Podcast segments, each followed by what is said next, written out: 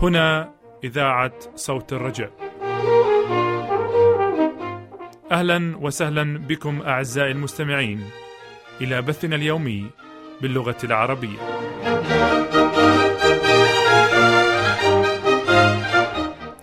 وشكرا أصدقائي على اختياركم الاستماع إلى إذاعة صوت الرجاء وراء الميكروفون كريم صلاح.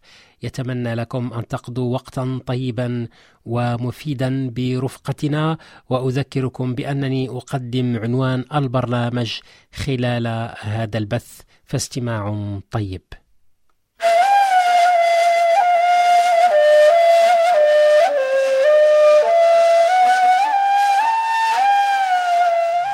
الإيمان والحياة. الحياة التي تسر الله.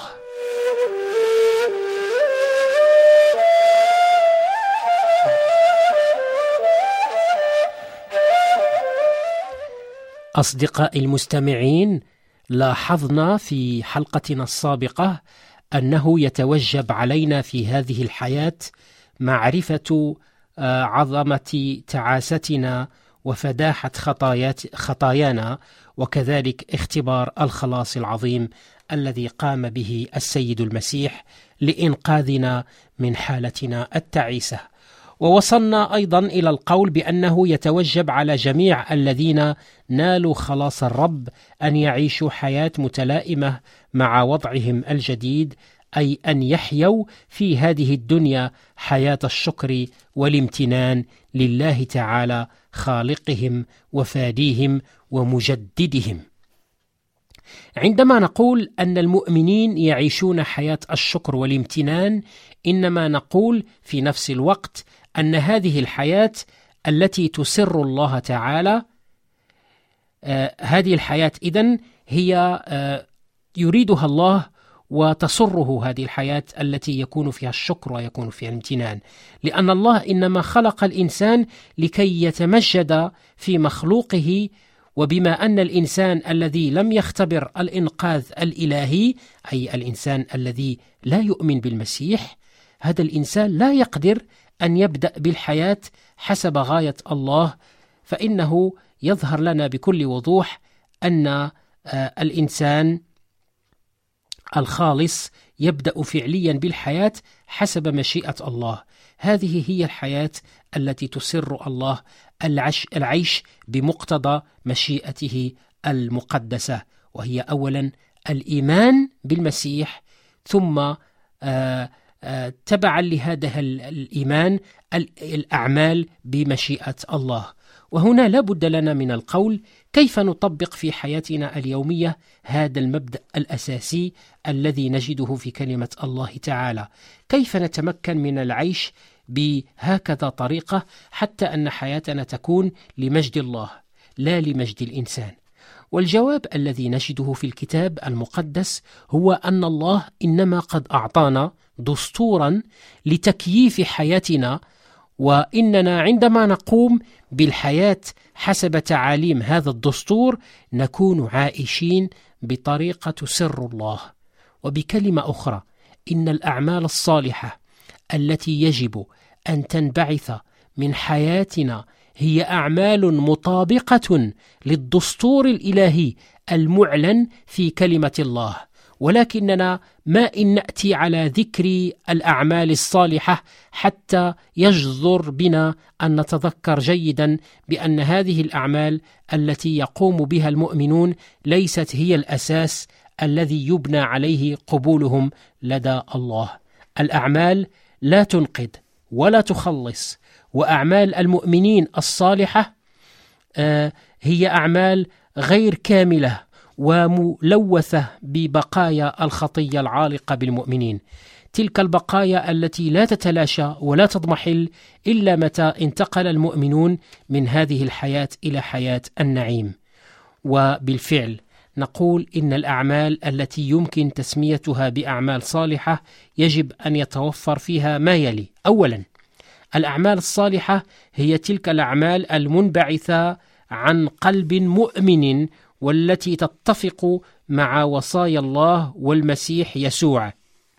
ثانيا الأعمال الصالحة يجب أن تكون من أجل مجد الله وليس لمجد الإنسان الذي يقوم بها. وفيما يلي بعض الآيات الكتابية التي تبحث في هذا الموضوع الهام. قال السيد المسيح لتلاميذه: طعامي أن أعمل مشيئة الذي أرسلني وأتمم عمله. يقول بأن طعامه أي ما يريده أي ما يعيشه هو أن يعمل مشيئة الله الذي أرسله ويتمم عمله نجد ذلك في الإنجيل حسب يوحنا الرسول الأصحاح الرابع والعدد الرابع والثلاثون وكتب الرسول بولس لأهل الإيمان في مدينة كورنثوس اليونانية قائلا فإذا كنتم تأكلون أو تشربون أو تفعلون شيئا فافعلوا كل شيء لمجد الله. جاء ذلك في الرسالة الأولى إلى أهل كورنثوس العدد العاشر أو آه عفوا الأصحاح العاشر والعدد الحادي والثلاثون. وقد حذر الرب يسوع المسيح معاصريه من مغبة الوقوع في خطية الرياء والتظاهر بالتدين عندما قال هذه الكلمات عن الفريسيين وهم جماعة مناوئة له. قال لهم يا مراؤون يعني يا منافقون يا مراؤون حسنا تنبأ عنكم النبي أشعيا قائلا يقترب إلي هذا الشعب بفمه ويكرمني بشفتيه وأما قلبه فمبتعد عني بعيدا وباطلا يعبدونني وهم يعلمون تعاليم هي وصايا الناس. نقرأ ذلك في الإنجيل حسب الرسول متى الأصحاح الخامس عشر من العدد السابع إلى التاسع. وقد ناشد الرسول بولس أهل الإيمان في مدينة أفسوس الواقعة في آسيا الصغرى قائلا فانظروا كيف تسلكون بالتدقيق لا كجهلاء بل كحكماء مفتدين الوقت لأن الأيام الشريرة. من أجل ذلك لا تكونوا أغبياء بل فاهمين ما هي مشيئة الرب ولا تسكروا بالخمر الذي فيه الخلاعة بل امتلئوا بالروح مكلمين بعضكم بعضا بمزامير وتسابيح وأغاني روحية مترنمين ومرتلين في قلوبكم للرب شاكرين كل حين على كل شيء في اسم ربنا يسوع المسيح لله الآب خاضعين بعضكم لبعض في خوف الله.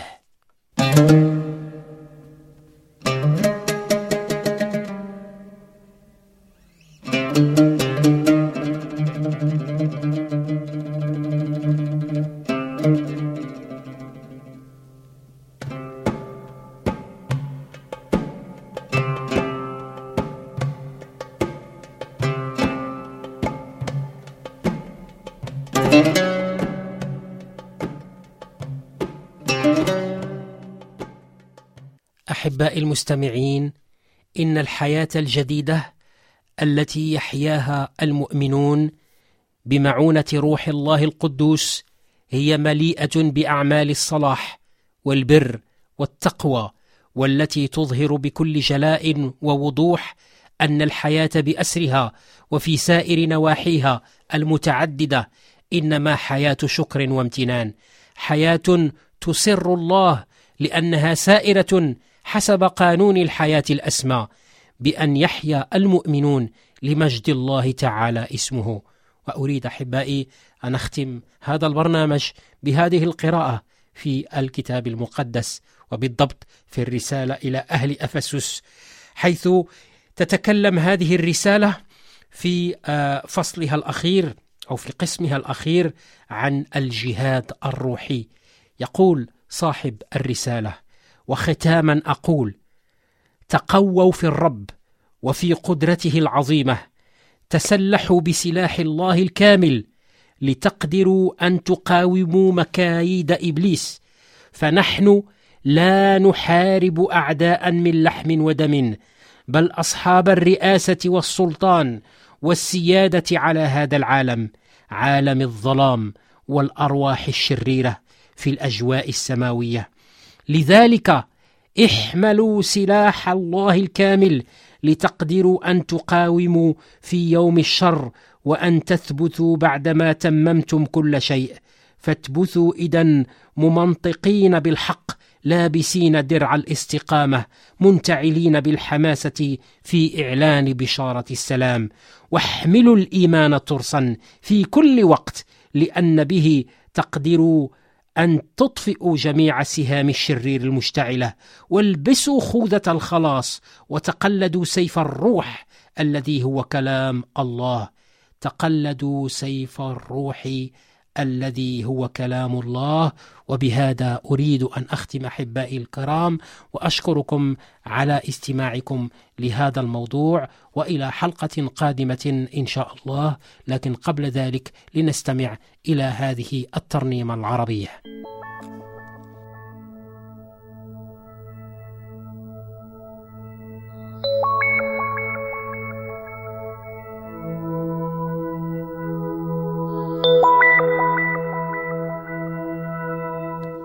قبل ذلك أود أن أقدم عنواني للذين هم بحاجة إلى المراسلة معنا أو الحصول على مطبوعاتنا وعنواني هو كريم صلاح صندوق بريد 503 الرمز البريدي 1211 جنيف رقم 12 سويسرا.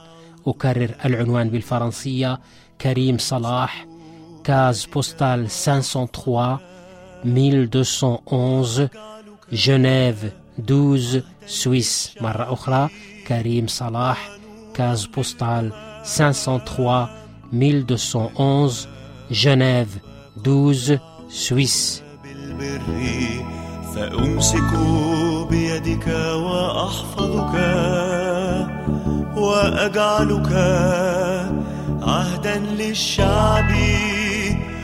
ونورا للأمم. لا تخاف لأني فديتك. دعوتك باسمك. لا تخاف لأني فديتك. دعوتك باسمك. أنت لي أنت لي أنت لي لأني فديتك. أنت لي أنت لي أنت لي لأني فديتك. لا تخاف.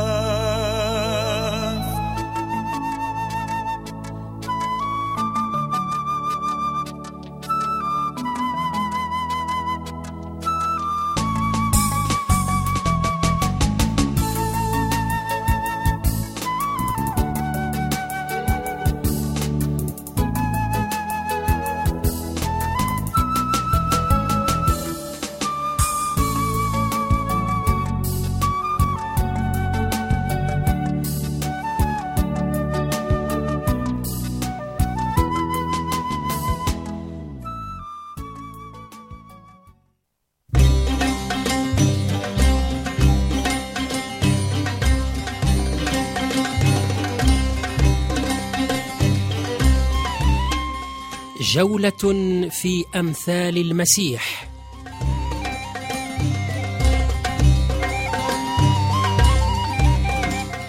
برنامج من إعداد وتقديم الدكتور طه أبو مروان.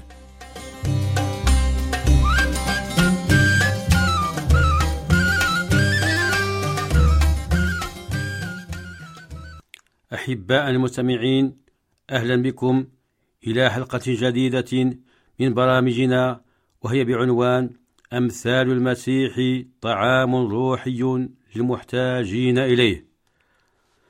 من المعلوم أن كلام العقلاء مصان عن العبث ولذلك كانت الأمثال تهدف إلى تعليم الناس كيف يكونون ذوي فهم وإدراك لكل ما يأتون وما يذرون وما يفعلون وما يتركون. وتجعل الإنسان البسيط حكيما وتحذير الناس بخصوص الكثير من المشكلات التي تعترض, تعترض طريقه في الحياة. والأمثال تساعد الحكماء الحكماء ليكونوا قادة صالحين مصلحين نزهاء مستقيمين أمناء مستنيرين. والأمثال تحث على تقبل التأديب الفطن والبر والعدل فيحرز البسطاء فتنة والأحداث والشباب علما وبصيرة. يستمع الحكيم إلى الأمثال فيزداد حكمة ويكتسب من الأمثال حكمة وأهمية. فالحكمة تكمن في أن يسوع يريد أن يكون أتباعه حكماء فهناك نوعان من الناس يصوران طريقين على طرفي نقيض من الحياة. فالجاهل لا يلقي, لا يلقي بالا لأوامر الله ولا لنواهيه وما الحكيم من الناس فيسعى ليعرف الله ويحبه. فالجاهل عدو نفسه لأنه يقال في المثل الناس أعداء ما جهلوا.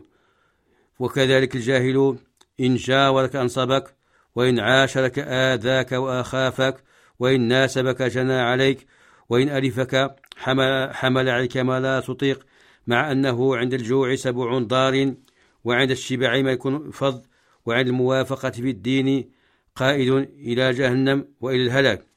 وعندما نختار طريق الله فإنه يمنحنا حكمة فكلمته أي كتاب مقدس تقودنا إلى أن نحيا حياة صالحة تثمر أعمالا صالحة لأن حياة المسيحي كلها إنتاج وصلاح وفلاح ومحبة للغير ومساعدة للناس.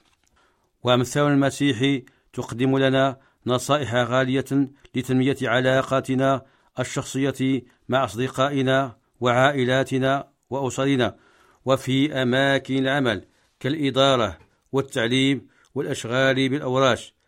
ويجب علينا أن نظهر محبتنا للناس الذين هم معنا أو حولنا ونلتزم بالمستويات الأدبية العالية التي تتناسب مع كل من يمت إلى المسيح وتعاليمه بصلة. ففي تعاملنا مع الناس يلزمنا ثبات المعاملة واللباقة والتدريب على استخدام الحكمة التي يعطيها الله لنا. فإن نعامل الآخرين حسب الحكمة التي يمنحه الله لنا فلا بد أن تصاب علاقاتنا بالضرر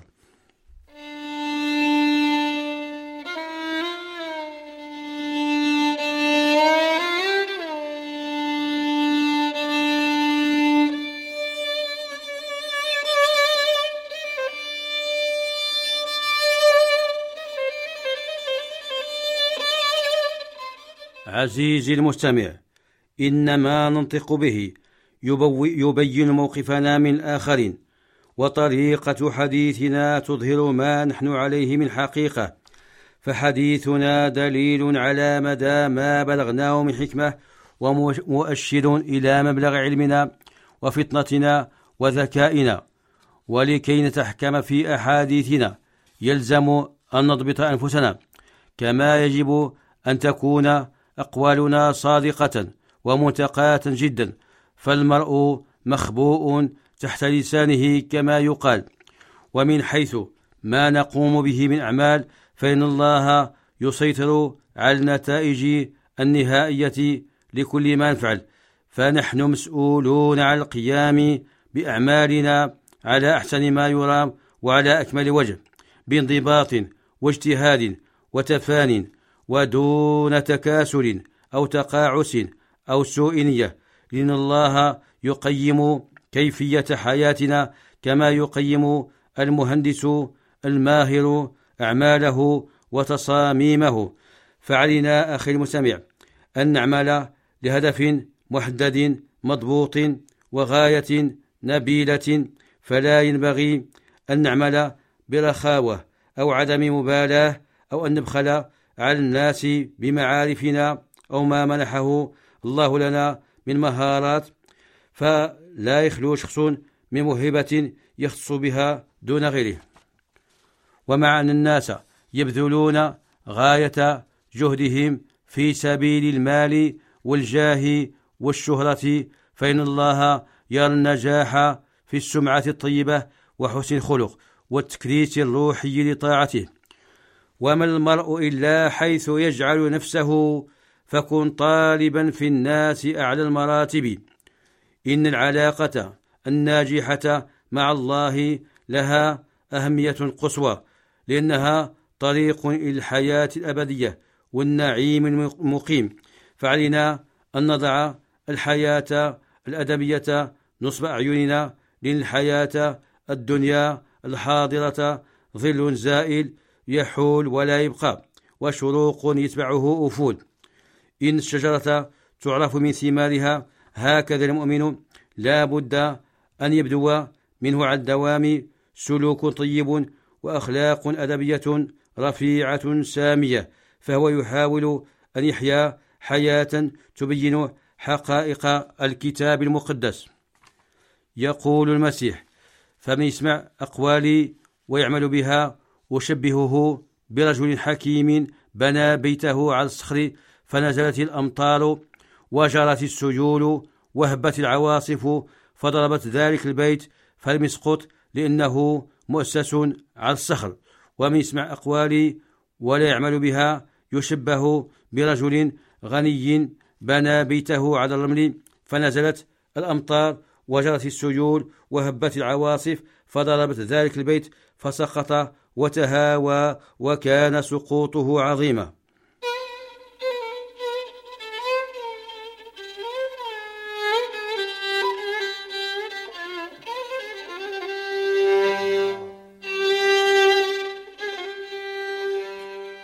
صديقي المستمع علينا أن نعين الآخرين ليقفوا ويتفكروا فيما ستنتهي إليه حياتهم وعلينا أن نعلمهم بكل الوسائل المتاحة.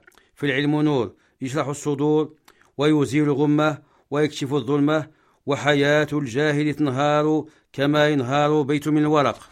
تعلم فليس المرء يولد عالما وليس أخو علم كمن هو جاهل.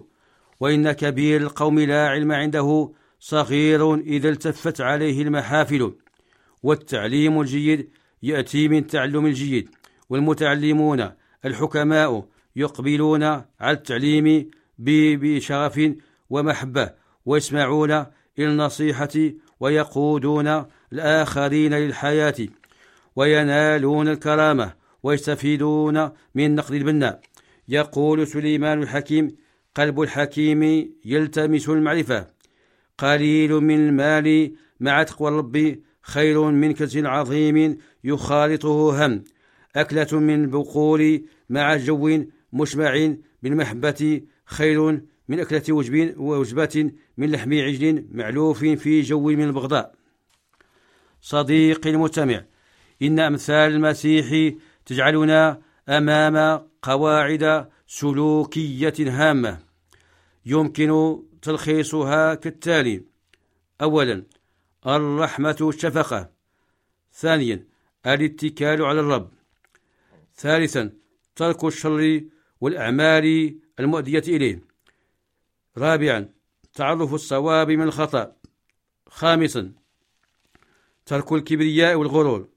سادسا ترك الفساد والخداع والطرق الملتوية سابعا مخافة الله والتقوى.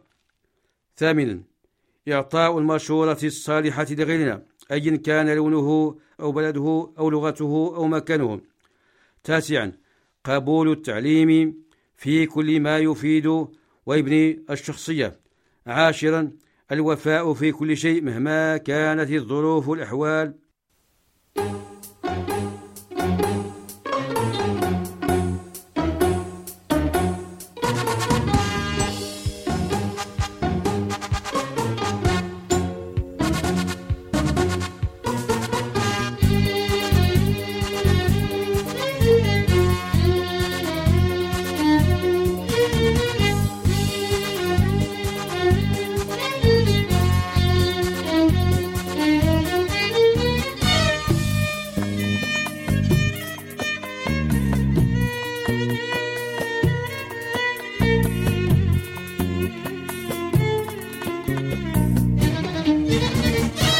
بقيت صورة.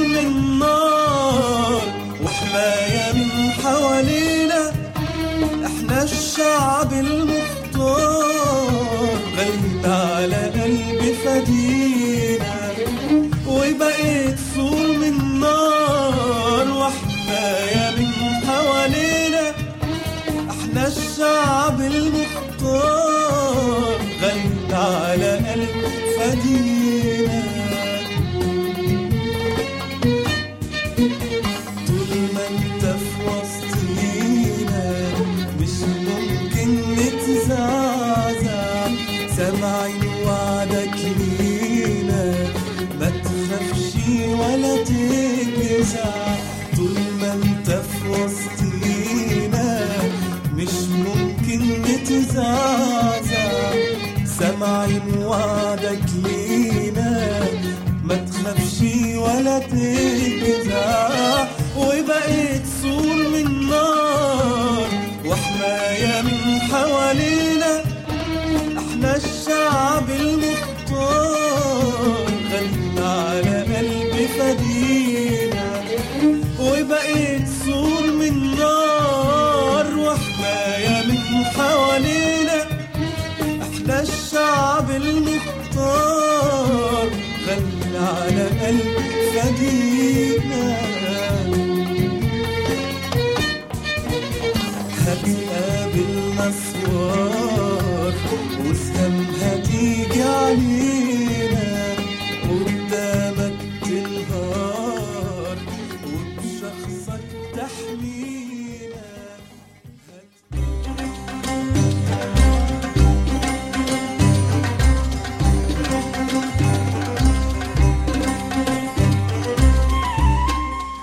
كنتم أصدقائي المستمعين مع الدكتور طه أبو مروان في برنامج جولة في أمثال المسيح.